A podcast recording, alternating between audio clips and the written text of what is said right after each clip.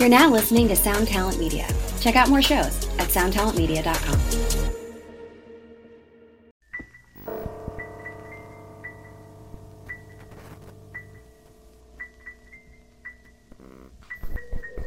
Uh, what up, guys? It's the 3M podcast. My name is Charlie. My name's DJ. My name is Sean. We're a comedy horror podcast. We tell scary stories, we tell funny stories, and shoot the shit. You know what I mean? Tonight we- in the studio we got Nick. Hey yo, What's up?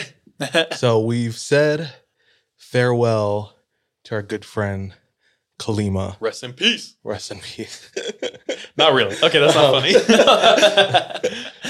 um, he uh, had a had a baby, his second baby. So he also has his own passion projects that he's trying to move on with. So uh, good luck to him. We hope to have him on for 3 p.m. because he has Yes. stories. Yeah. But uh Nick jumping in to the studio. Uh Young Nick, young Nick. it worked. Yeah. so we, we got him on deck for now. And we're happy to have him. He got about uh 30 seconds of training, and we said, "All right, let's go." so he's running it all tonight. But- Slowly but surely. Yeah. Uh you just flew in at midnight last night Yes, sir. from New York City. yep, How was it? it was awesome, dude. I love New York. It's cool, man. It's the best, bro. I don't know what, What it about is. it? The energy, just so much is happening. I don't know. It's like possibility and potential. The entire that's what it that's what I feel. Also, I'm a mad tourist because I look around, I'm like, I'm in a movie right now. You know what I mean? Yeah. Like every back alley, I'm like, dude, you could film a scene right here. Yeah. You know, I don't know. Uh the food, bro. We Oh, had yeah. some dang food. And for fear of like getting shot by some West Coasters, I had some of the best tacos of my life. Bro, on the East Coast. I told you Yeah. that's the number one best bite I've had in all of 2021. I was hell skeptical Yeah. because last time I was on the East Coast, uh, we got tacos in Boston and they were literal trash. Like the worst food. I was so upset. I threw like 90% of the burrito just like straight in the trash. And I do not throw food away. Like I will finish the whole thing. Uh, so it just tainted my whole view of like East Coast and Mexican food. their rendition of Mexican food. I was like, they just don't have it. Yeah. Which is still probably like 90% true. But this place in New York, mad authentic. It's called Los Tacos number one. yeah. And dude, I walked in and I was like, okay, the vibe is right. Yeah. The people in here, no no one's speaking English. That's right. Yeah. And uh, they weren't like Cuban, they were Mexican, you know what I'm saying? Uh, so everything was right. And then uh, we order and holy shit, dude, it was like some of the best tacos I've ever had in my life. Yeah. Still, like I would say better tacos exist Southern California, but like Hmm. these were amazing. Cool. Yeah. Good. What else? this Thai spot. Ooh. If you're ever in New York and you want amazing Thai food and like a hole in the wall experience, like truly a diamond in the rough or whatever, it's called Wondee Siam. Uh, it was suggested to us by Reed's mom, who's from Thailand. She's like, Oh. "This is the best Thai spot that she's found, bro." It is every bite is just like the best.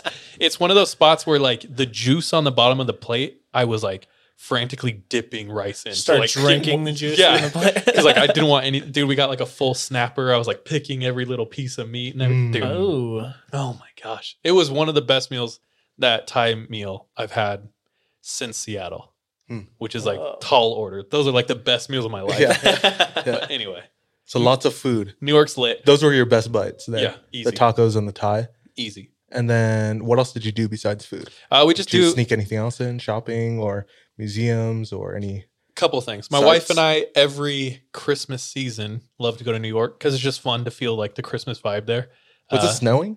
No, No. Weirdly, It's warm here in Utah. Yeah. I was up the canyon. I didn't see any snow what? yesterday. Wait, we're supposed to get snow Thursday. Yeah. Also, we're recording this on the sixth of December.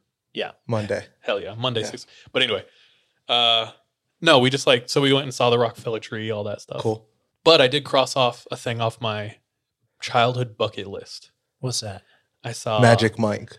Phantom of the Opera. Oh, okay. Oh, what? Dude, when I was like 10, my aunt was like, she was just talking about seeing Phantom of the Opera and she said it was like the coolest experience of her life. And since I was little, I was like, I want to go to New York and see Phantom of the Opera. So we did, dude.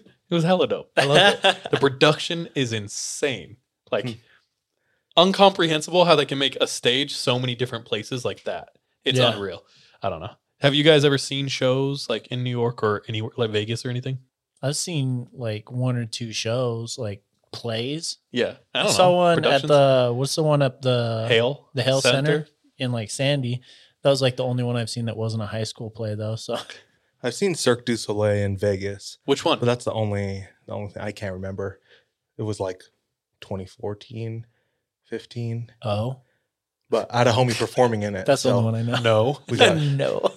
you had a buddy in Cirque du Soleil. yeah, What? yeah. He's native, Native American, and he did hoop dancing. Ah. So he traveled them all over the world, and uh, he's like won world competitions in hoop dancing. Dude, that's lit. What's his name?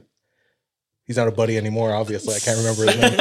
Uh, Mike, like, Michael Goedel. Carl. G O E D E L is his name. Dude, it's been years since I've seen him. He's he lives in a different state and he has like different group of friends. So we haven't really stayed connected. But That's at the time sick. we were hanging out a decent amount. But That's dope. um, but dude, Broadway, I I feel bad, but I have like it has like zero appeal to me. Like I have zero interest in going to Broadway. I don't like.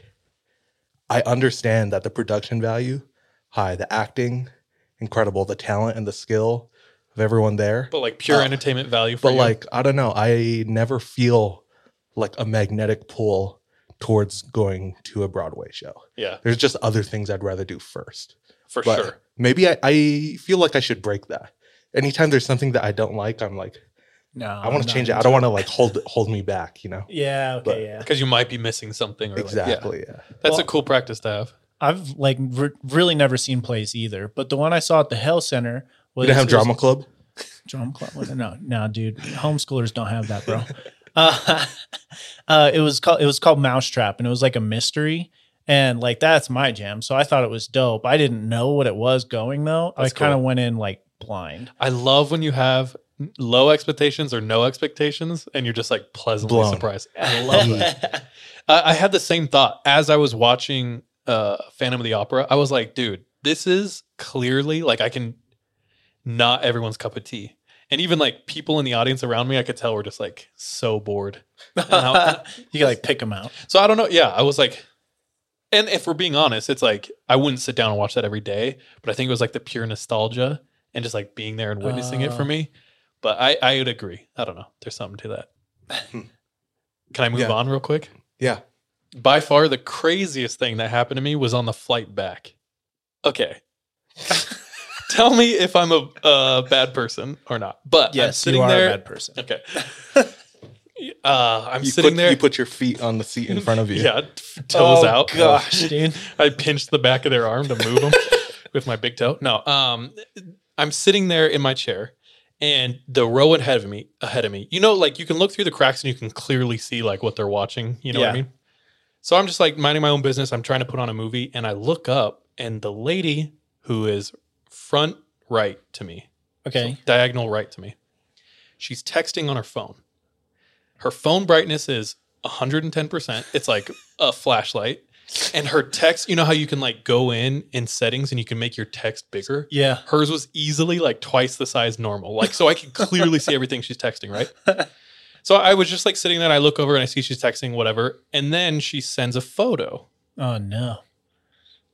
and it happens to be of her in a bra, like pushed up against some glass. and I was like, whoa. Bro, you pervy. So I start looking. Just wait, dude. Just wait. This is a roller coaster. I promise.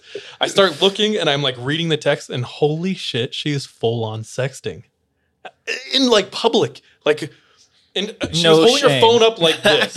like she was holding her phone up. Straight up in front of her face. Yes. She's like showing it to people. Like, So I'm like, I'm like looking and I'm like reading and I'm like, uh, like hands rubbing, fingers, cu- like all these like trigger words. And I like elbow MJ who's sitting next to me. I was like, yo. Oh, actually, I texted her and I was like, dude, the lady in front of you is full on sexting. She's like, I don't care. but to me, I'm like, this is crazy. Like, who does it? So I'm just like watching more. And this is where am I a bad person? Because uh, now I'm like fully into it and I'm like, I want to see what's going on. so I'm doing detective work. She has a huge engagement ring with a rock that's like this big and a wedding band. So I'm like, oh, she's like, her and her husband just still have spark, and she's like probably 40s, right? I'm like, oh, mm-hmm. they just they still have spark. I was like, dope. So she's texting for a while, and then she puts her phone down and picks up a second phone Oh frick, dude. and starts texting two or three people at the same time. I'm like, what what is going on? So she has texts coming in, dudes are talking to her. She then swipes to her locked notes, copies things, sends it to like four or five guys at once. Oh, and I'm like, what is going on? Hustling.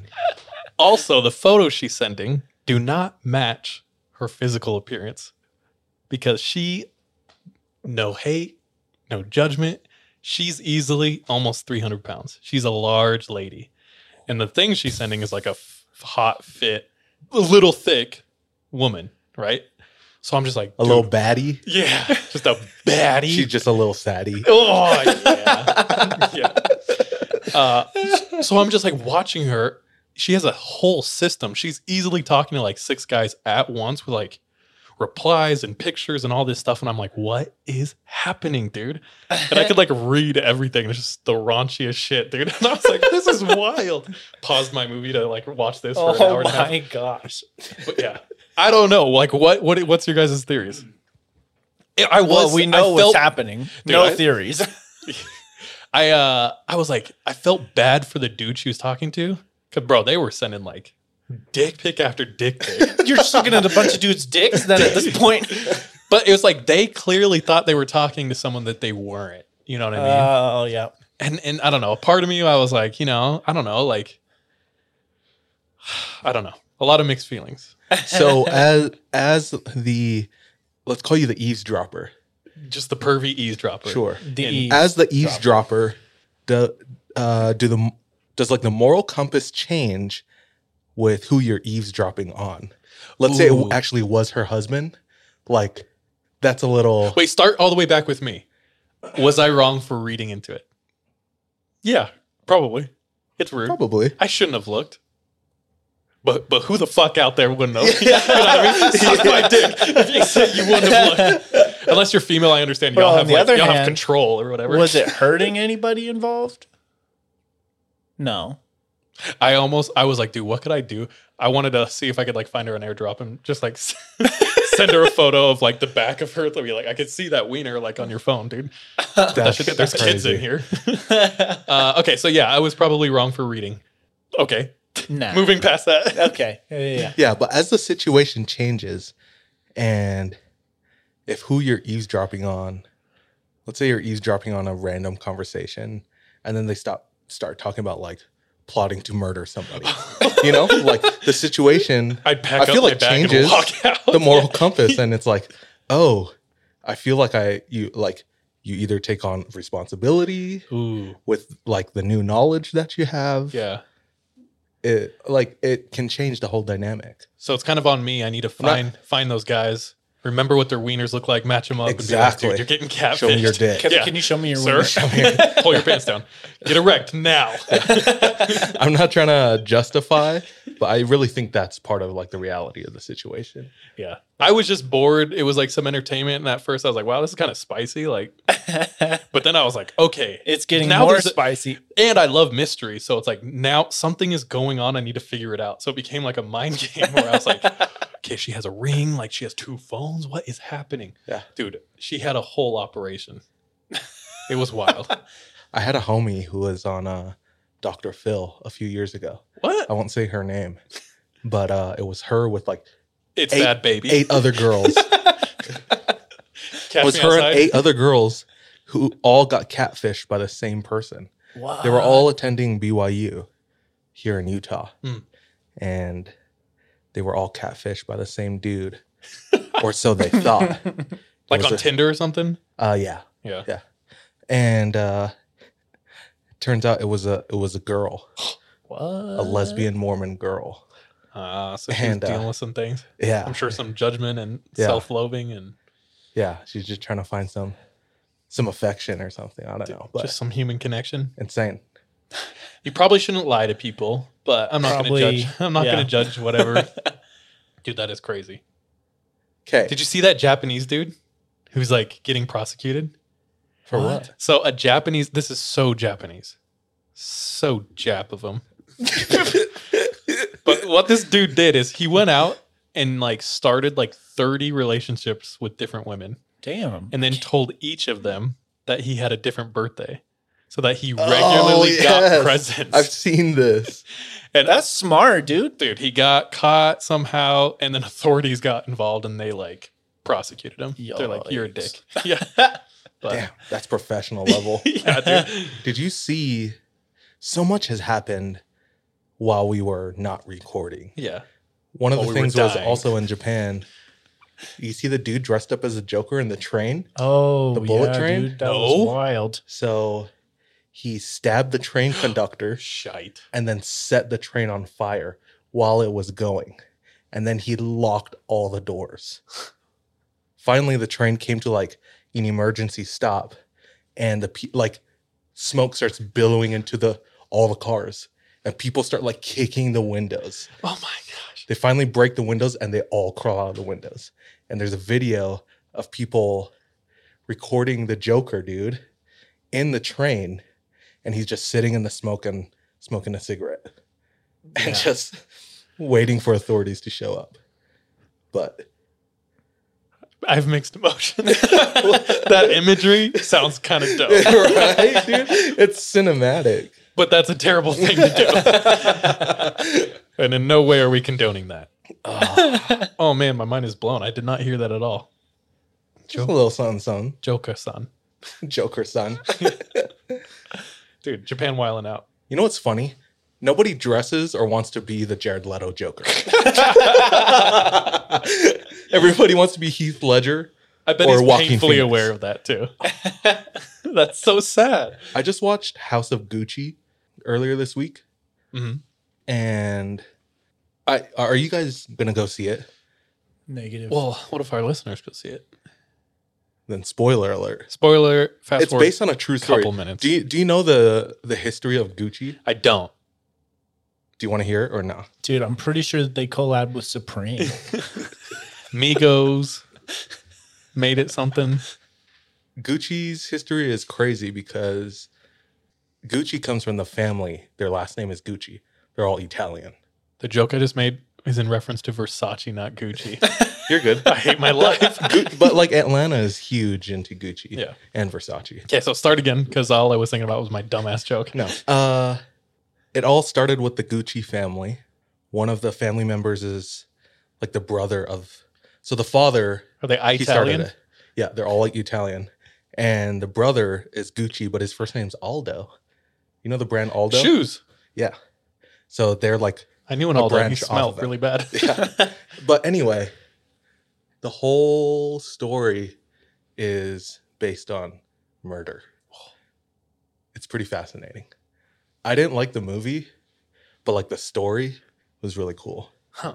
But it's uh I didn't like the movie, but the story was really cool. basically everyone in the Gucci family either dies or is murdered and by the 90s none of the Gucci family worked for Gucci. Whoa. It was all these people who bought it up. Well, So no one who has the Gucci name is like in the Gucci Is there Gucci's out there? Yeah, but they're all I think they're all like poor and broke. Oh shit. It's crazy. wow. Yeah, it's insane. But uh Jared Leto was in that movie and he plays this uh like one of the cousin Gucci's and he's like in his mid 40s, super fat and bald.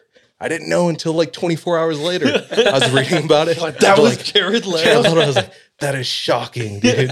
Did he, so there was like no CGI or prosthetics or anything? Like just he- makeup. It was really good makeup. So I he, see like, it now when that I look at his face, but it was just like I don't know. When people are in fat suits and they're bald when they have long hair originally, Yeah. I just wasn't thinking about it. But Gotcha. anyway, Jared Dude. Leto Joker sucks ass. yeah. The point of that story is that's so funny. Two side notes. I have a movie recommendation, and then I saw Candyman. Finally. Ooh. But right as it got to like where it was popping off, the plane landed. Oh and so I was like, no! I'm in the worst position of my life. So like I'm in the middle of the story in my mind still. you haven't Oh, finished frick, it. dude. Yeah, my mind is just restless. You like I it so far? It's fun. It's entertaining, but my expectations were really low. So It's. I thought it was enjoyable. yeah, me too. Uh, but my movie recommendation, and it's not for everyone. It's silly. It's not going to win an Emmy. Who cares? it's called Werewolves Within. Oh yeah. Have you seen it? I saw it pop up on my Amazon Prime. I haven't got it yet. You should watch it. It's legitimately like fun, funny. It's on level with like Krampus. okay. We're like we Sean and I several years ago walked into watching it thinking we were gonna see hot trash, and then we were like, Oh, that was kind of entertaining. yeah, that was really fun. So if you just like let go of your whatever, but werewolves within super fun. It's like a murder mystery.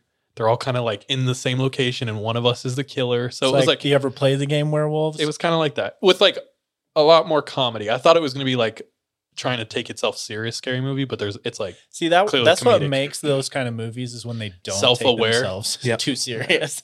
yeah. The That's like, self awareness breaks like the fourth wall and just gives them a free pass to do whatever they want. you know? it's like okay, you know this is dumb. Bro, bring that up. Nick searched. well, he doesn't look like Jared Leto. Yeah. If you told Right. me it was, I would have been like, oh, but yeah, that's crazy. Yeah, I went through like three. The movie was long. It's like two hours and forty five minutes. I went through three hours of watching that dude, not knowing it was Jared Leto. Oh, who is this schmuck? Anyway, but All right, so should we get into it or cover anything else, y'all? No, let's go. Wait, wait, just so the listeners know, your health is good. You feeling better? Feeling better. Still winded. I Okay. think I still have pneumonia. is pneumonia contagious? no, not the. uh There's like Because we like bacterial made and out. then viral pneumonia. Mine's not contagious, Got you. but I'm doing all right. Cool. It's good. All right, let's get into stories. All right, now we roll our 20 sided die to see in what order we tell our stories. Highest number goes first. The roll. This show is sponsored by BetterHelp. We all carry around different stressors, big and small. When we keep them bottled up, it can start to affect us negatively. I have benefited from therapy in a way that it's allowed me to feel a lot more light, lightness in my heart, my head my emotions. If that's something that you are needing, if that's something that's missing, uh, give therapy a try. Give BetterHelp a try. Uh, we want to hook you up um, by getting it off your chest uh, and it be a little lighter on the wallet. Uh, go ahead and visit betterhelp.com slash 3am and you can get 10% off your first month. Again, that's BetterHelp, H-E-L-P dot com slash 3am. 24 hours ago, I found out the person that I'd been dating and seeing for the last six months as a con man. That is my sister Emma. Andrew Tonks's lies had been so convincing, she'd invested $300,000 with him. However, the tables were about to turn on Andrew. What he didn't know was that Emma had discovered his real identity. But to get any chance of justice, Emma had to act like it was business as usual. Coming up in this series, And that's when murder, all this stuff goes through my mind. I'm really, really scared. I'm assuming Sarah has watched too much Netflix and figures I've been defrauding you. Couldn't be further from the truth. that's what this was a real life story that seems so unbelievable, but it was actually true. A true story that all starts with one simple swipe to the right. I'm Sarah Ferris. And I'm Emma Ferris, and this is my story Conning the Con.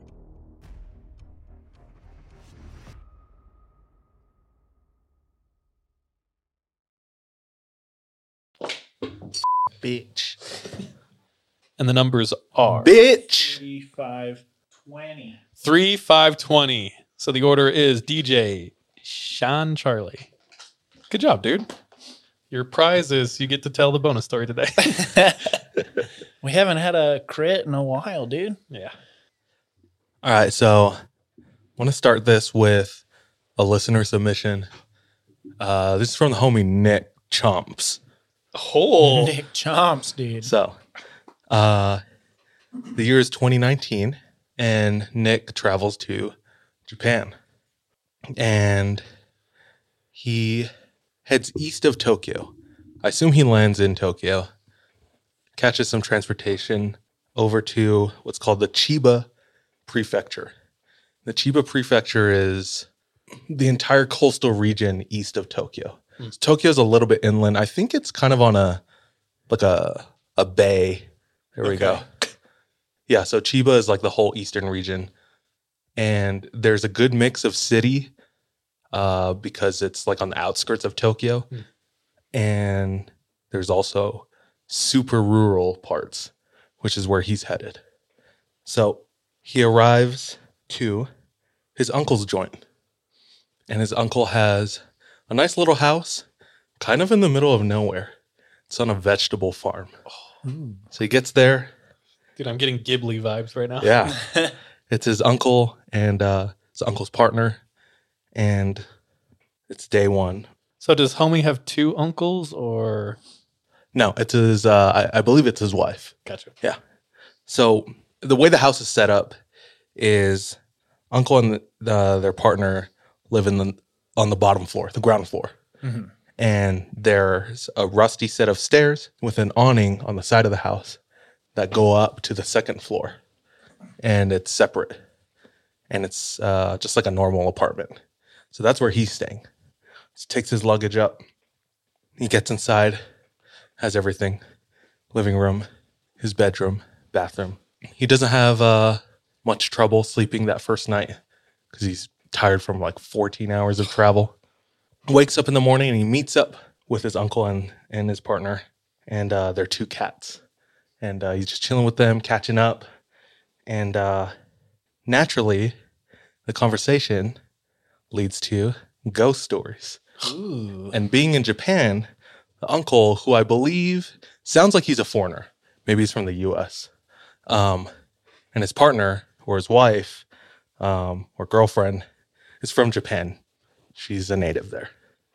And she's kind of steering the conversation and she's talking to Nick. She says, Do you know anything about Yurei? Y U R E I, Yurei. And uh, she explains that Yurei are like the spirits, uh, apparitions, ghosts like the spirit. Uh, Apparition. of of Japan. So she's talking about uh, the different types of yurei and uh, what's known in the region. And sitting there, he, it sounds like Nick was just enamored by the whole experience because he's in a new country. Uh, he's hearing these new stories about these new ghosts that are specific to to this area. And he said, "I I feel like I was dropped into the perfect Japanese horror movie." So, Oh shoot. Oh no. so that night, Wait, have you guys looked into Ure at all? a bit It's like and something else that I'll be talking about in a little bit. there's but- just like What do you know? there's so many different types Mm-hmm. And they they're like very specific so it's like a man without a head who has a huge mouth on his torso and just like runs around at night and it's just like so many different characters you know what Yeah. i'm saying so it's like it's less of like a transparent ghost Mhm. and more of like a demon. creature yeah Mhm. i don't know it's like humans with like something's off or i don't know it's, it's just crazy and Yeah. it's like so varied Yeah. Yeah. I'm excited to get more into it, which I will. I feel like in a some bit. Ure like has it's a guy with like his head up his butt or something. Like some and I'm not joking. I'm being dead serious. Anyway, cool. Dope. I'm excited to hear. um, night falls, and he's still pretty tired from travel, so he goes to sleep pretty quickly. He says it's about an hour before midnight, and uh, it wasn't long until he was awoken by slow, deliberate scratching on his bedroom door. So he's laying there and he's listening to it. Two cats. He's like, that has to be the cats. Because I think it sounded like in the story that they stayed upstairs. Hmm. So Nick is thinking, he says, I don't want to chance it. I'm just going to lock the door.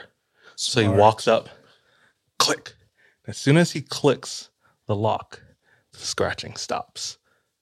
And he says, Okay, this I just scared the cats away. You know, Big we're good. Yeah. So he he heads back to bed. He has a lot of trouble falling back to sleep. He said all night the sound of the scratching was just replaying in his head. over and over. And it was just really distracting. I don't think he was super terrified. It was just distracting and he couldn't, uh, he just had a rough time sleeping the rest of the night. So, next day, day three, he wakes up and he meets up with his uncle again and uh, uncle's partner. And they get lunch. And he's like, oh, yeah, by the way, uh, last night I woke up because the cats kept scratching on the door. So I just locked the door and uh, they, they ran off. And he laughed and just kind of shrugged, which is when uncle's partner says, both cats last night slept in our bedroom downstairs. As soon as he heard that, chills up his spine. He's thinking, no, the weather wasn't crazy last night. Outside the house, there's no trees to scratch the windows or the walls or anything like that. Um, I can't think of anything that would have made that sound. And I know it was at my door. I know for a fact. And I know that it stopped because it was just on the other side. It's just inches away from you. Mm. You know, when when I locked the door that night. He said the rest of his time he stayed in hostels. Uh, Sayonara. He said he had a, a handful of experiences, but that one was the most terrifying. Oh. He didn't detail the rest of his experiences, but he said he had a good rest of the time in Japan. And uh, yeah, so um, that was that was Nick's story, and he was uh, how he talked about how his uncle's partner mentioned Yurei that sent me down the rabbit hole. Oh. I started doing my studies, and that's where I found tons of information on Yurei and uh, a listener on Discord uh, said we should get into also yokai. So, yokai is mainly what I'm going to be talking about tonight, but the world of yurei and yokai seem to be one. They all kind of live together, terrorizing people or helping because there are good ones. Maybe it's like well. ghost poltergeist where it's like kind Yeah. of the same. Yeah, they're all in the same realm. Rectangles and squares and shit. Exactly. Shapes and magnets. How do they work? I don't know. Yeah. So I have uh, a few uh, specific, and I love that you said uh, that they're like characters because this is exactly what they have. They have their own like characteristics and features and attributes that make them unique to themselves and from each other. Hmm. Very different from Western uh, style ghosts, where it's either like a woman in a white dress or uh, like somebody's actual ghost, and they're just mad or angry and vengeful spirits, Mhm. and they just hang around. Whereas these, they all have like a specific purpose or job or something about their character, like physical characteristic of their body, like plays into their character as a whole. It's it's fascinating. So mm-hmm. these stories I'll be sharing with our patrons. So head to our link in bio if you're not a patron. Otherwise, patrons, we'll see you in a sec. What's up, patrons? We're continuing on in Japan, covering yurei and yokai. So the difference between the two is yurei. Okay. How do you guys collect stories? Depends. Like, I guess more specifically, are there some stories you kind of just like keep in the pocket until you can like get more on it? Yeah, there's a bunch that I have on deck that I need to find more Like information and stuff? Yeah, just to add to it because I want to serve it when it's perfect.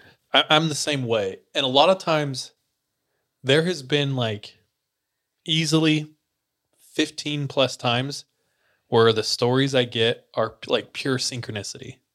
Like something happens and something else happens. And then I'm just like, all right, that's my story. Right. Yeah. Mhm.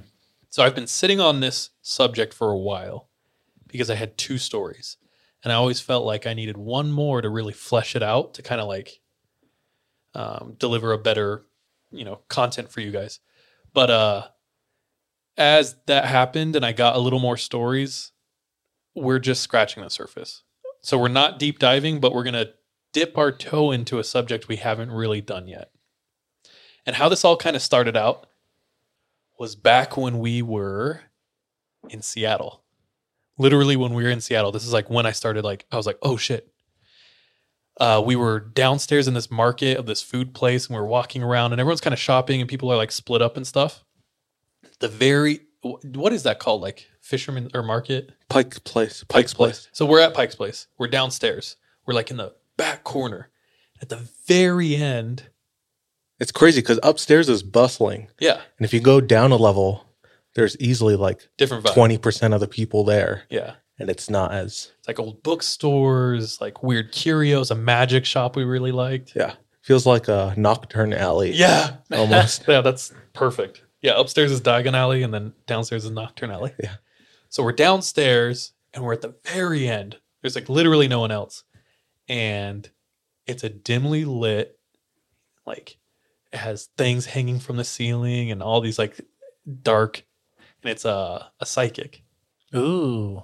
And I turned to the closest person to me who was our friend Janelle.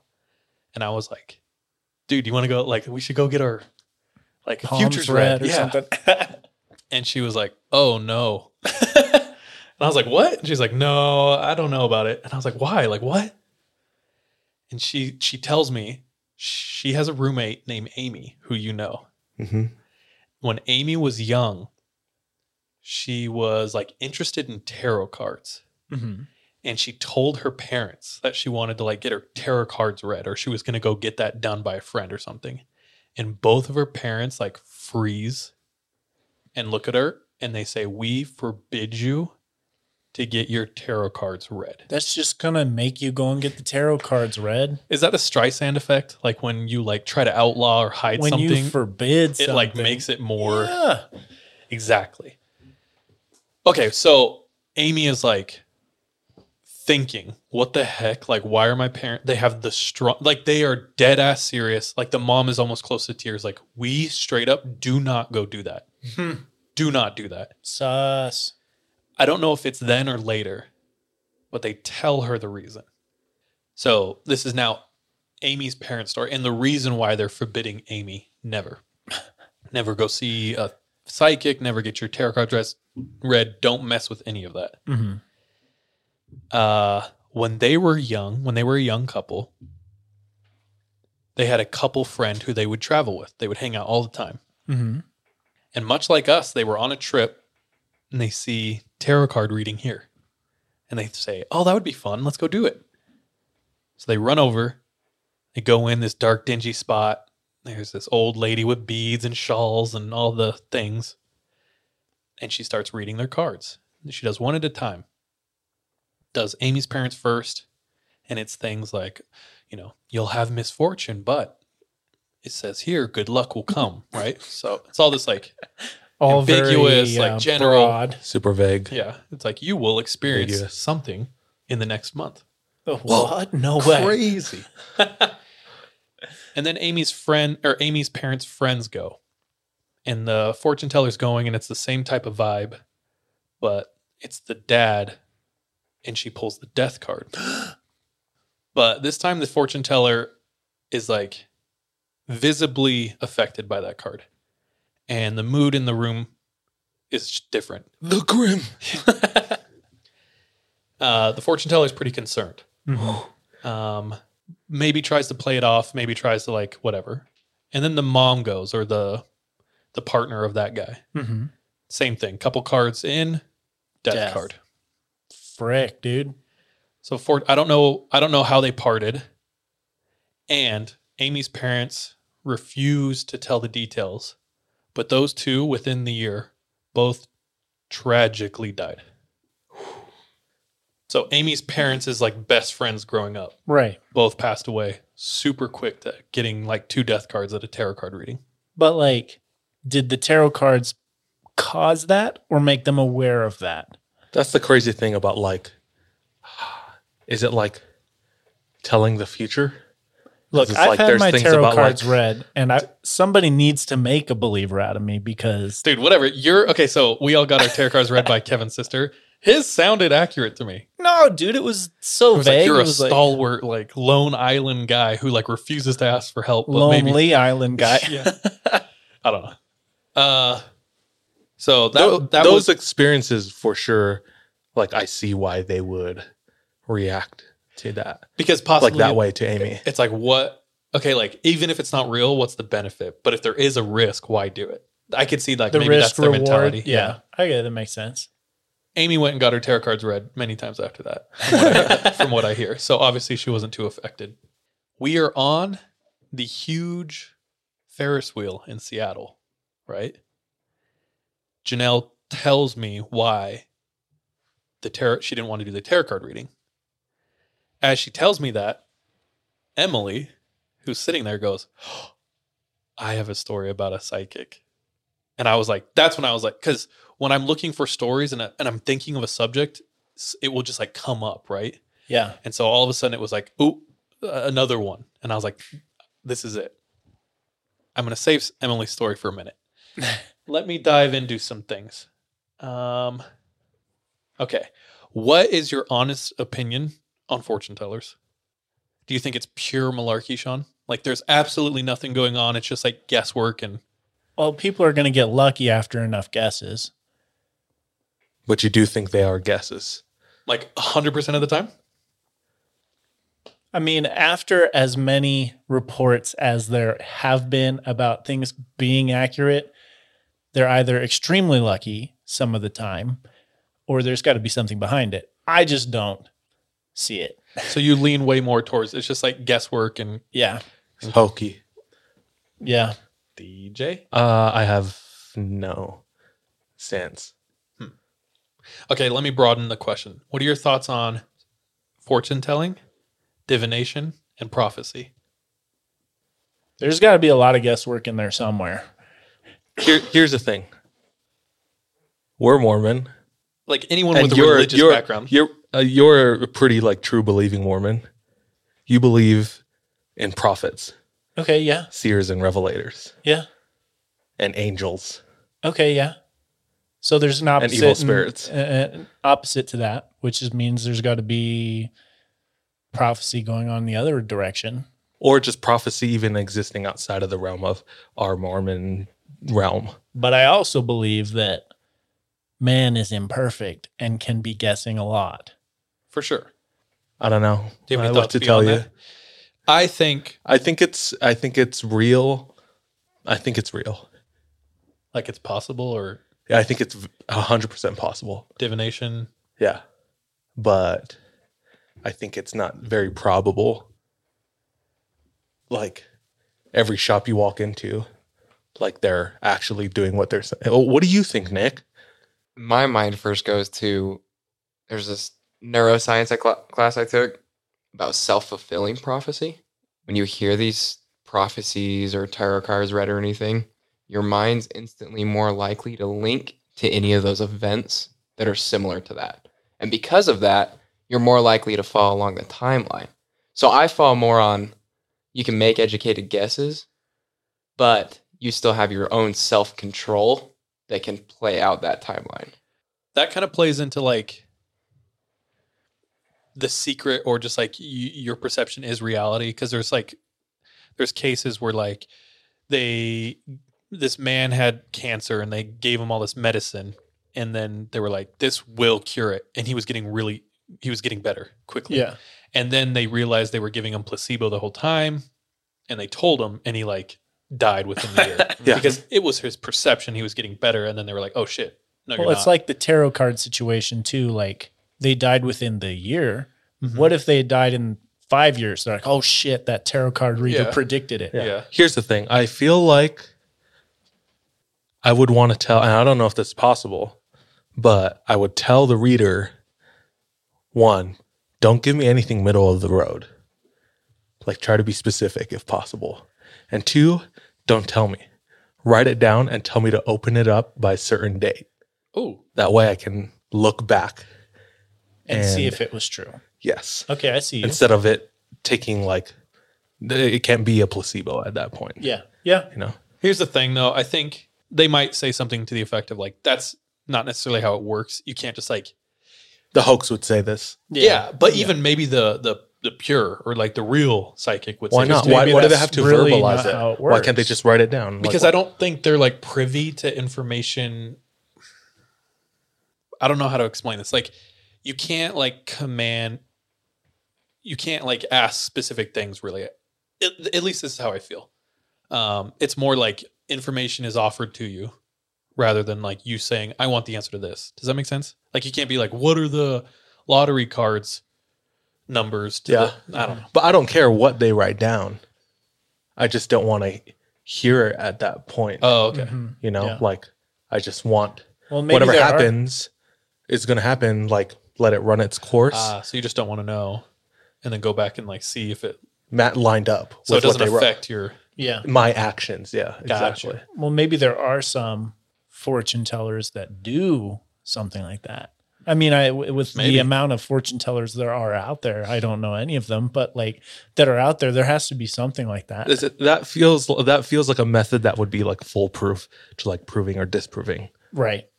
I feel like the whole uh genre like medium psychics doesn't feel the need to prove itself. I mean, there's video after video of them getting proven wrong, right? Mhm. And like debunked. Rightfully so. Like, I wasn't even wanting to go into this deep, but it seems pertinent. Um, it's a huge industry.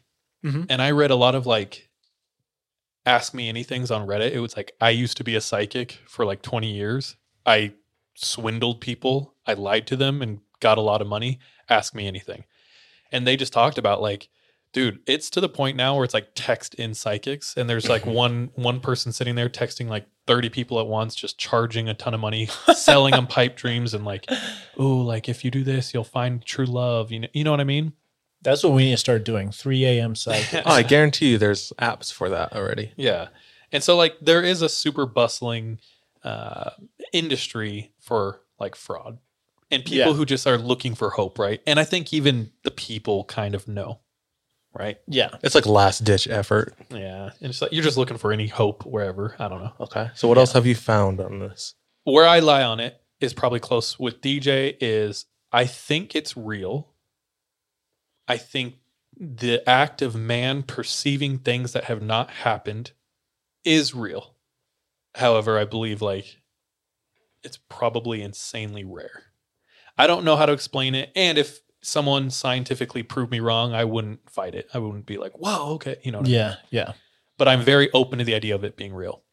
Um, I got a source, and this is a famous folklorist and ethnologist, which is like the study of cultures and peoples, Mhm. and a folklorist, which is cool, Ooh. like studies folklore from all around the world. Some Swedish dude. His name is Sven Sven. L- Liljeblad. Lil Sean, how was the pronounce? That was spot on. Perfect. Uh, yeah. So he defined divination as the art of determining the unknown by s- supernatural means, whether this concerns future events or occurrences which are distinct in space. Uh, he further identifies three ways that such knowledge could be obtained. One, a gifted person acquires knowledge through ecstasy, spiritual moments, and insight. Uh, two, dreams or visions can be can also grant knowledge about the future or of far off places. And finally, three, through training or gifted insight, a person is able to read natural occurrences as indicative of the future or distant events. Um, that's just like the brief summation that that guy gave, but he dives so deep. He he talks about every culture. Every culture has some sort of like divination or or fortune telling. I don't. It, it's like it's weird. It's to class it all together. I I don't mean to do it because fortune telling is very different than like, you know, the shaman in the tribe who's like trying to see the outcome of the war. Right. Like that's Right. everywhere. He talks about you know Egypt, Asian countries, African countries. They all have some sort of like seeing the future. Mhm. Whether it's like throwing the bones on the ground, seeing how they lie. Right Yeah. or like Tibetan monks, you know, uh, achieving this through meditation and whatnot. Anyway, so it's a theme in mankind that's like from the beginning, and it's hard to deny. And if you're a religious person, it's like religion is all built off prophecy. So I don't know. But is your local fortune teller real? Who knows? Um, I'm going to skip uh, several stories and I'm just going to tell Emily's. So Emily is the wife of our good friend Reed, Reed from Thailand. Mhm. Emily served an LDS mission, service mission in, in Cambodia and Vietnam. Um, she's near the end of her mission. And throughout her mission, she's heard stories of this lady in this area. This lady was one of the best fortune tellers, like around, maybe in Cambodia, right? Mhm. Um, was interested in the church, got taught, believed it was true, got baptized, and stopped doing that. I think it was like her profession, right? Mhm. But she still loves to, just for fun, tell the future or tell the fortune of any sister missionary who is going home soon. Just for fun. Oh shoot. Emily's aware of this. She's going home soon. So she's like, dude, Let's go do it. let's go visit the fortune teller lady. Worlds colliding. Yeah. So she went to the house of Ko Kim Lai. Um, she walks in. They're pretty familiar with her. I think they've met several times, or she might even live in the area. They sit down, they get comfortable, and I'm just going to call her Ko Kim. Ko Kim, uh, she makes it very clear okay, now listen, this is just for fun, right? None of this is real. We're just doing this for fun. So her process. Emily sits down. I'm sure Ko Kim sets the mood. Mhm. And she starts asking Emily a ton of questions. She asks her, What day of the week were you born? What's your birthday? What time were you born? Emily's answering these questions. I don't know if Ko Kim's writing these down, but a lot is happening. You can see like calculations or whatever. Ko Kim then goes over to a pad of paper and starts writing down a ton of numbers. She writes these all down on this piece of paper and she starts circling numbers. And Emily's just watching her do this. And as she's circling some numbers, she's going through crossing other ones out. At some point, Ko Kim stops. Says, Oh, okay. And this is her prediction for Emily. She then told me I'm going to have a pretty good future with lots of kids that take care of me when I'm old. And all I'll do is eat and sleep. Uh, she then told me I was going to get married, and I asked if she knew who I was going to get married to. She said she couldn't tell me, but I already, she said, you already know him. Oh shoot. And she also says he's a missionary right now. He's also half Asian like you. And his dad is Caucasian, his mom is Asian. She kept asking a ton of questions. Like, oh, like you know, what's his name? Where does he live? How do you know? How do I know him? How do I already know him? Is he a missionary? Where is he? Ser-? You know, she's asking a ton of questions, and Ko Kim just goes, "You'll find out in six months."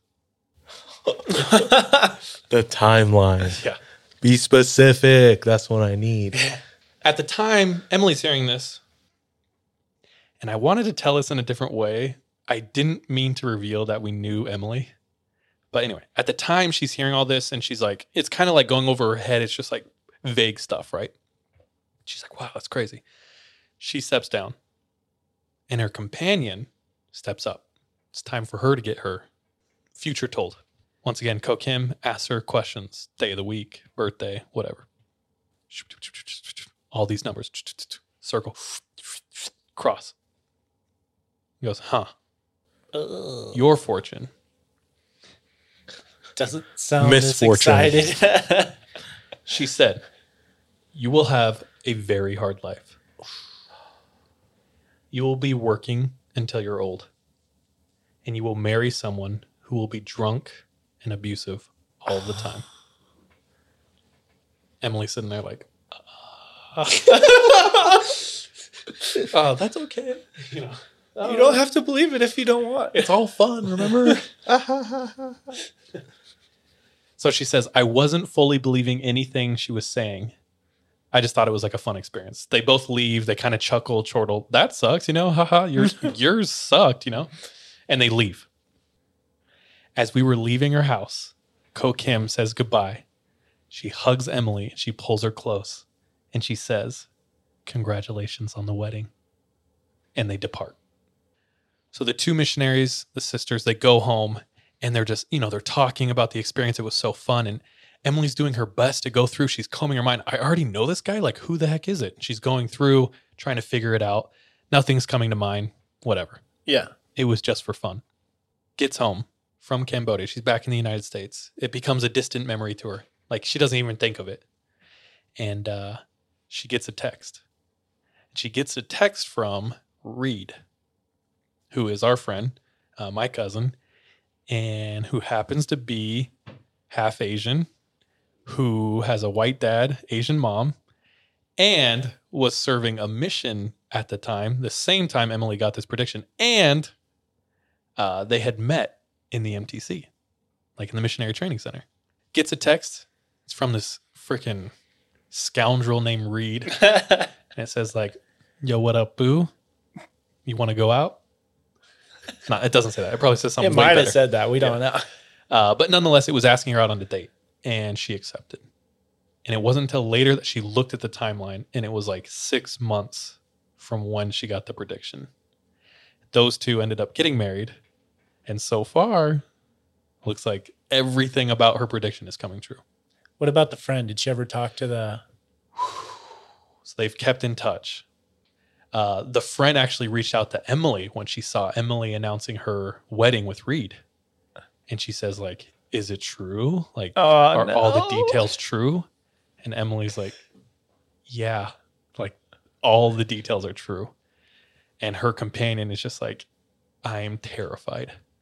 I am so terrified." And to this day, she's an older, like she's like ten years older than us or something like that, or than Emily and she still is single because she is absolutely terrified about like getting married. Oh no. Yeah.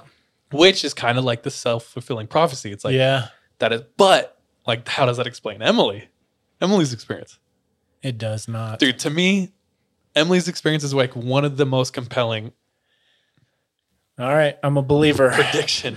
Okay. I've never heard that. I know, right? That's wild. Okay, wait. So uh, it's probably worth mentioning that Ko Kim has given multiple fortunes that have come true to other missionaries.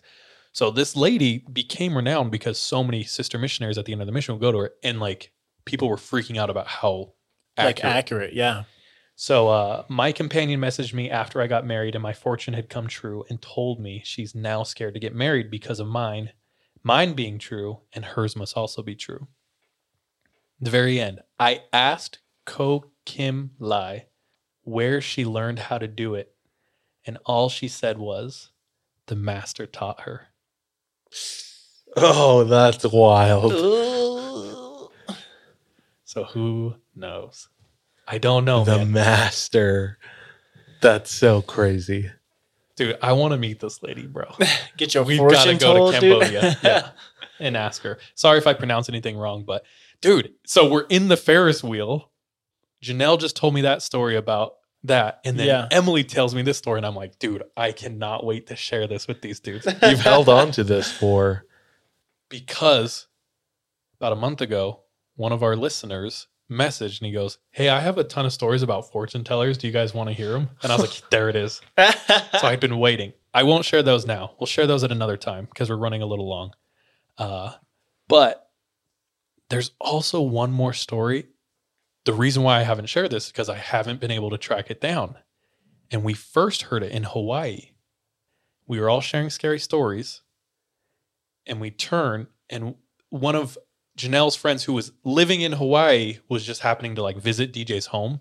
And we're all in this dark room. It's the only room in the house with air conditioning. So we're like 10 of us deep, and people are just like lying on the floor and we're sharing scary stories. This might even be before 3 a.m. And uh, we anyone else have stories? Like I've heard DJ stories, I've heard Sean's stories. Anyone else here have stories?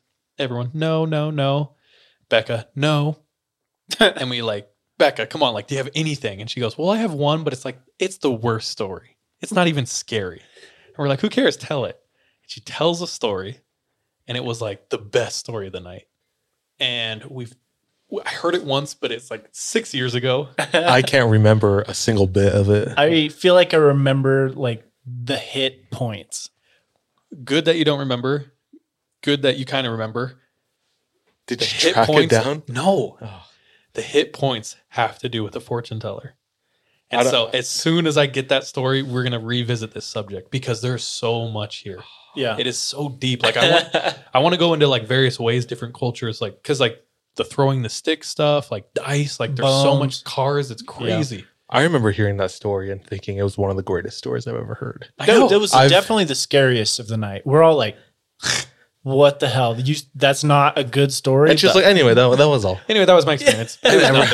And all of everyone are just, like- flabbergasted. Yeah. Slack jawed and wide eyed. I've called her a couple times and she's called back and the timing This just didn't tag. work. Yeah. All right. And uh, Free reign. All three of us. If anyone can get the story, who cares who gets it? Share it. I just want to hear it.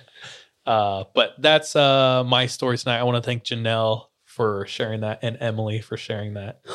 Uh, fun stories, like yeah. crazy subject we haven't really gone into so much. The master. dude. The the whole the, I got chills twice when she pulls her c- close and she says congratulations on the wedding. Like that made it way more real. And then when she said, "Yeah, the master taught me," yeah. it's like what? What is that? Who is that? Okay, well, it's possible. Uh, if any listeners out there have compelling stories of storytelling or what the f- Fortune telling. fortune telling, dude, my brain is shutting Any off. like a stories of camera. storytelling? yeah, uh, of fortune telling, let us know, or anything with psychics. It's very interesting to me, and I would love to hear more. But thank you, Janelle and Emily. Bros, this has been a fun night. Good Everyone did their due diligence. Uh, thank you, listeners, for tuning in. Did you have anything else before we close? Uh, if you have a story, share, go to our website, uh, the3ampodcast.com, or uh, hit the link in bio on our Instagram at the 3am pod. Send in your stories. Uh, yeah. And we love you. Yeah. Love you all. Trust your gut. Watch your back. I love you. Be safe. Be careful out there. See ya.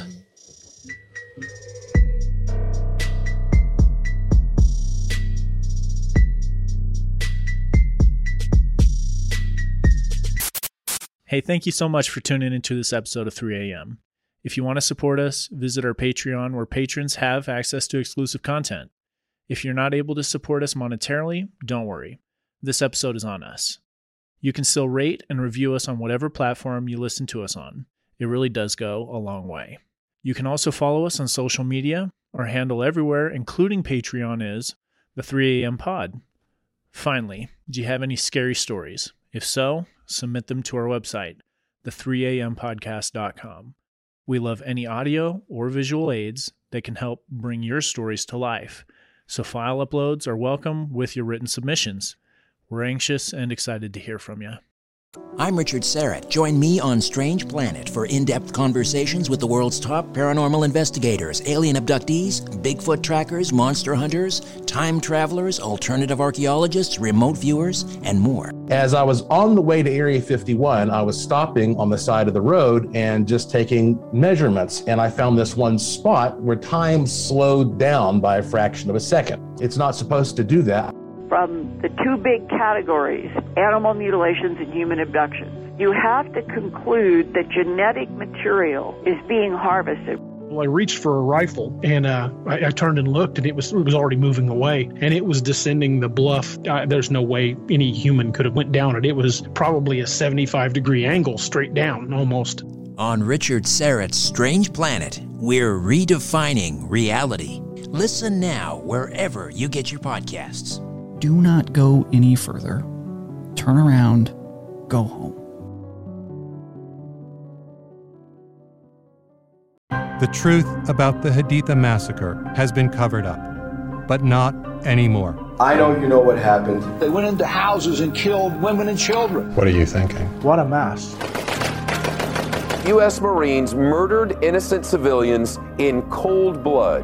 And at the center of it all, is 25 year old Sergeant Frank Wuterich. and me. Murder in House 2, a new podcast from Crowd Network.